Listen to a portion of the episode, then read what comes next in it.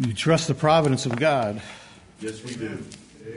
Nathan last week spoke about uh, David's fear and trials, and for some reason, the Lord led me to the same topic.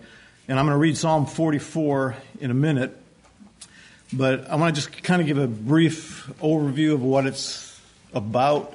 So as we read it, you'll kind of follow along and kind of see see where it's headed. Uh, the psalmist starts by looking into the past and seeing some deliverances that God gave to Israel in the past that he learned from his fathers. And then he skips the present, jumps into the future, and begins speaking in future tenses, claiming that God was going to preserve them, deliver them in the future. And then he brings his complaint before the Lord. And so as I said, primarily the, the chapter is about the great persecution that the children of God uh, often go through, and then the psalmist's plea for God's deliverance based on God's mercy. Yes. But I think a thing to keep in mind is with any trial, we shouldn't focus on the trial. That's not the main point. The main point is how are we going to deal with it, Yes. and what are we going to benefit, and what are we going to learn from it. Because, you know, in reality, most of God's saints we're not going to go through what we read in the Bible. I mean, there's some pretty horrendous persecutions that the, that the saints go through. Right. Uh, and if you don't believe it, uh, just just wait till we read in Psalm 44. Uh, but nonetheless, whether we have great trials or, or, or mild trials like most of us have, uh, trials are an absolute guarantee of a Christian's life. Paul told Timothy in 2 Timothy 3:12 Yes. All, not some, but all that will live godly in Christ Jesus shall, not might, suffer persecution. That's right. Amen. And in Acts, when Luke is talking about the apostles traveling around confirming the churches, he says that the apostles were exhorting them to continue in the faith and that we must, through much tribulation, Yes. enter into the kingdom of God. That's right. Amen. So, number one, we shouldn't be surprised. It's a promise, it's guaranteed. Right. We just have to be prepared for it, and we got to respond properly. So, what we're going to do is try and give a little bit of a, a little more detailed outline of, you know, how does Psalms 44 help us to do that. The psalmist opens up with verse number one, and he says, We have heard with our ears, our fathers have told us what work thou didst in their days. And as I explained a little bit earlier, he looks back into the past and he remembers Yes. what he was told by his fathers. And if you think about it, in the Old Testament, they didn't have a Bible on a nightstand to read. Most of what they heard was through their ears. You know, and their fathers were telling them, this is what happened in the past. Right. This is how God delivered us. Because it's something that their fathers had seen with their own eyes. I mean, it was experiences that they, they literally had. Uh, and basically, he goes on to explain how the Lord had given them the possession of the heathen. He basically uprooted the heathen, threw them out, and gave it to the land of Israel. And the psalmist recalls, my fathers, our fathers told us that they didn't do it by their own strength. Right. They didn't do it by their own weapons of war or genius, but they did it by the power of God. Yes. And sometimes just by the, the light of his countenance. I mean, there are times when Lord just spoke a word and the walls of Jericho fell down. I mean, Yes, it- it's right. amazing. And he remembers that from what his fathers had told him. And I can picture little children asking, well, why would, why would God be mean to the Canaanites and, and treat you well? And we'll read because God had a favor for them. Yes. God is God is discriminating. He favors us, and it's not because of anything good that we have done. And then in verse four, the psalmist makes a declaration, and you know, watch for it as we read through it. He makes the declaration, "Thou art my King, O God." The psalmist claims the God of his father Yes. as his own personal God. Yes. Right. And then, like I said, he skipped over the present. You know, he, he still hasn't been delivered, but he skips over the present and he starts talking in future tenses. And he claims with confidence that the Lord in the future is going to do the same things for them. Uh, they, were, they were just taught, they were just like their fathers. In other words, when David starts looking into the future, he goes back to what his, his fathers had told him. And, and David repeats it it's not by my sword, it's not by my bow, but it's by the power and strength of God. And he put his confidence in that. Yes. And then before there's a Selah and a pause, and then this big, long, drawn out, horrendous uh, affliction that, that, Israel is, is in the state of, uh, he makes this one really, really neat, fantastic uh, comment. In verse 8, in God we boast, present tense, all the day long, and praise thy name forever. Amen. Selah. Right. And so as he's looked into the past, remember what his fathers taught him, he looks into the future with confidence that the Lord has delivered him, uh, even though they're not delivered yet. He believes it, and you know, the world, if they looked at something like that, they would say that is absolutely twisted. I mean, they'd be like uh, Job's wife when she was in a weak moment. She said, Curse God and die. I mean, if God were really that powerful, if He was going to deliver you, why are you in such a, a sorry state? But we can't be like that. And you know what? What's, what's amazing being in this church is I've heard a lot of twisted guys get up here. I mean, I've heard Zach, I've heard Joel.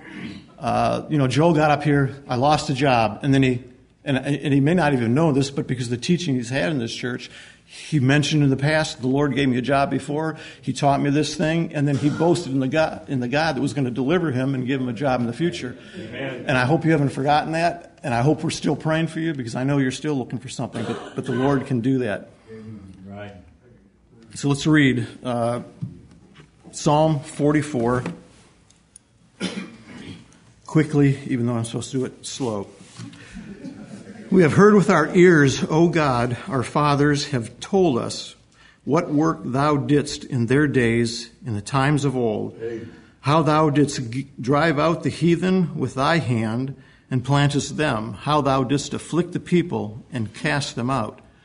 For they got not the possession, for they got not, for they got not the, for they got not the land in possession by their own sword, neither did their own arm save them, but thy right hand and thy arm and the light of thy countenance, because thou hadst a favor unto them. Amen. Thou art my king, O God. Command deliverance for Jacob. Through thee will we push down our enemies. Through thy name will we tread them under that rise up against us. For I will not put my, tr- my tr- put trust in my bow, neither shall my sword save me. But thou hast saved us from our enemies and hast put them to shame that hated us. Right. In God we boast all the day long Amen. and praise thy name forever. Amen. Selah. Amen. But thou hast cast off and put us to shame and goeth not forth with our armies.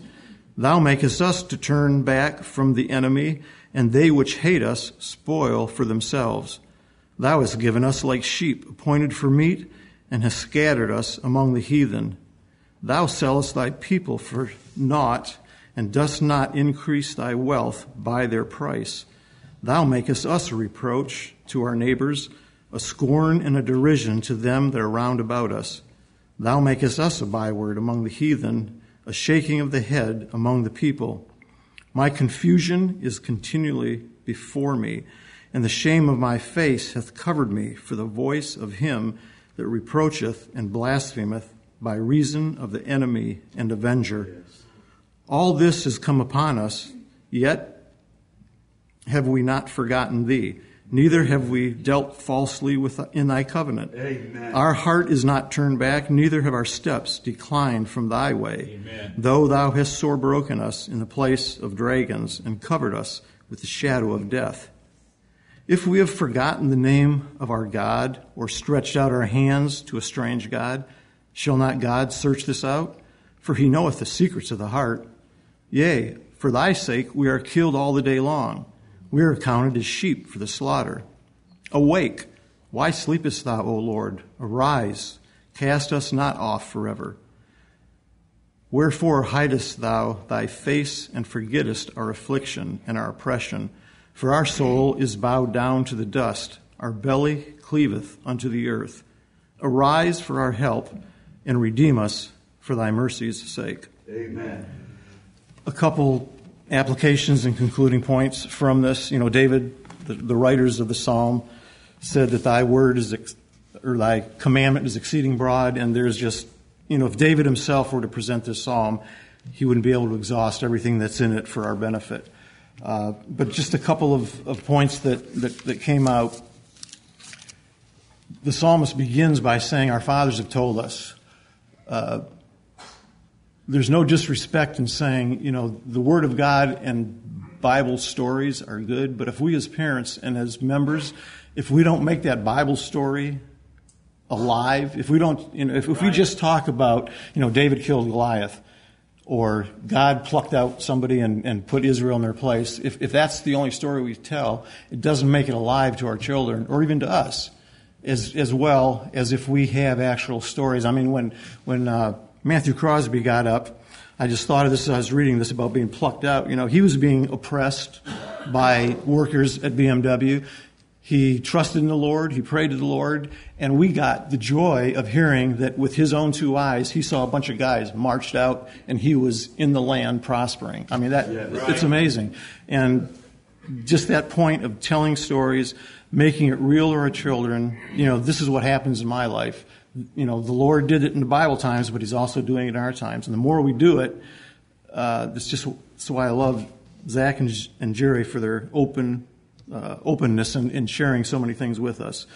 And there's another thing, just on the point of where our focus is.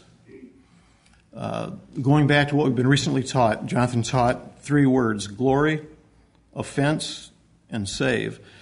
If we are focused on our problems, we're basically more worried about our sorry situation and, you know, woe is me, as opposed to being worried about, you know, Lord, I'm claiming your name. I'm saying you're great, and yet you're putting me through these miserable things. And rather than thinking about our miserable state, we should be thinking about, Lord, what are people thinking about you? And there's men in the Bible that reason that way. Yes. We should be more concerned about God's glory and God getting us out of our situation so we can stand up and say, look, the Lord really did. And so, you know, in this situation, it's not man that's really offended, it's God that's offended because, you know, men are saying bad things about him. We should stand up for God's glory, not moan about our own situation. right. And if we do that, other saints will be saved and delivered by saying, wow, maybe I need to reconsider that. God does save us from our problems. It's a great psalm.